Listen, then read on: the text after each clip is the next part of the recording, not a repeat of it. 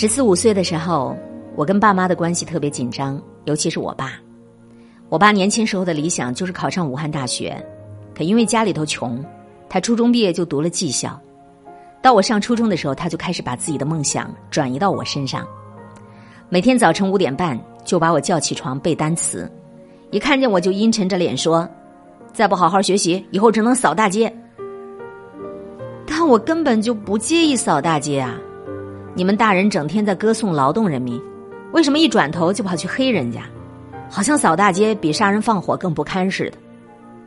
有一段时间，我跟我爸就像仇人一样，他见到我就叹气，我呢压根就不想见他。初三上学期，我数学考了二十四分，我爸开完家长会，忽然买了一只烧鸡，全家人都特别开心的吃了鸡。第二天，他破天荒就没叫我起床了。我自己起床以后，看到他正坐在桌子面前。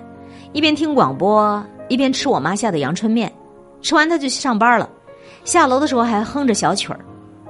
从那以后，我爸就对我采取了放任的态度。我高中谈了个男朋友，个子又矮，长得又矬。作为颜值控的我妈，焦虑的都睡不着。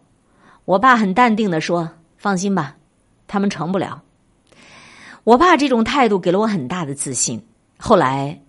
我学渣逆袭，竟然考上了武汉大学。后来我一直觉得父母开开心心的过好他们自己的生活，对他们的孩子就是一种很好的教育。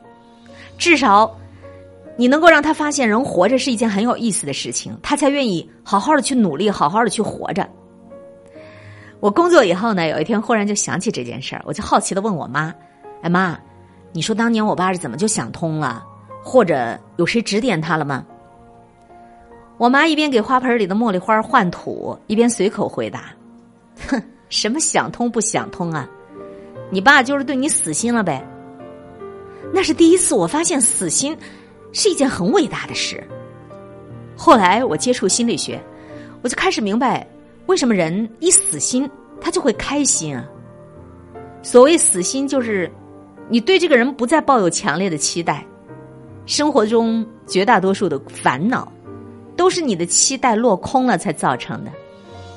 大家都是平常的普通人，过着柴米油盐酱醋茶的小日子，觉得这儿不顺呢，那儿不顺呢，无非就是对他人有所期待嘛，无非就是没有被别人满足嘛，然后觉得自己受伤害了。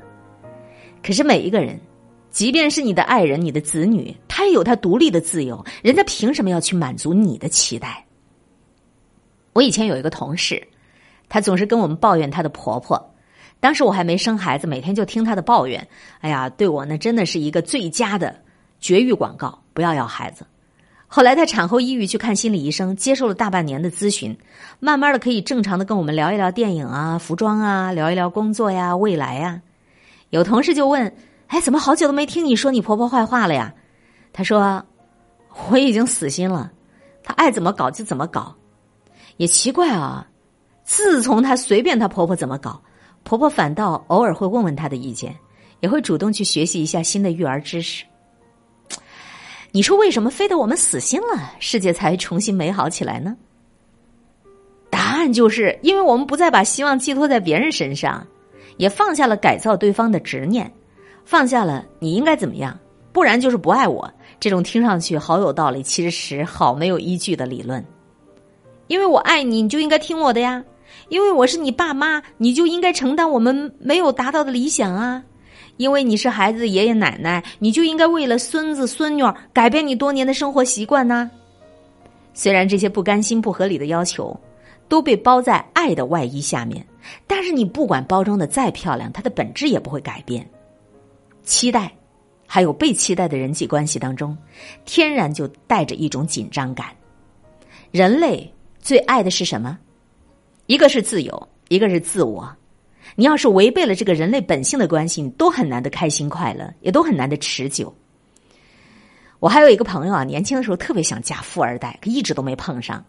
三十岁呢，他就嫁了他眼里的一个潜力股，决定亲手培养富一代。结婚七年，男人创业三次都没成功，到第八年，他终于死心了。她自己跟闺蜜一起开了一个包子铺，现在她主外，男人主内。下班就回家陪孩子写作业。他说：“喜欢钱就该自个儿去赚，这个道理明白的太晚了。父母和子女，太太和丈夫，你跟你暗恋了十年八年的男生，所有所有纠缠不断让你痛苦的关系，你试着死心一次，很多事情你都能想明白了。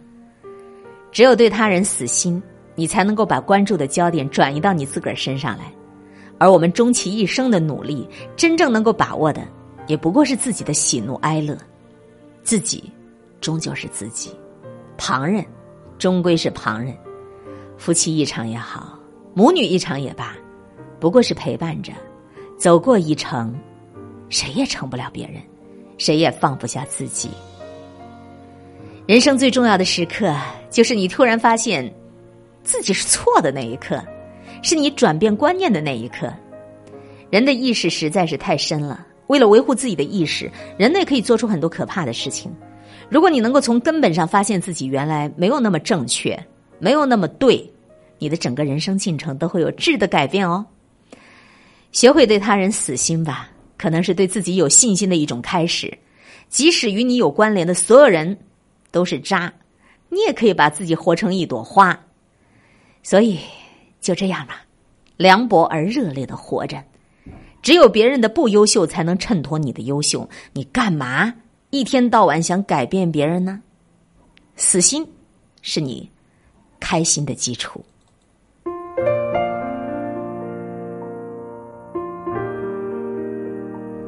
我和谁都不争，和谁争，我都不屑。我爱大自然，其次。就是艺术。我双手烤着生命之火取暖，火萎了，我也准备走了。最爱九零九，一切刚刚好。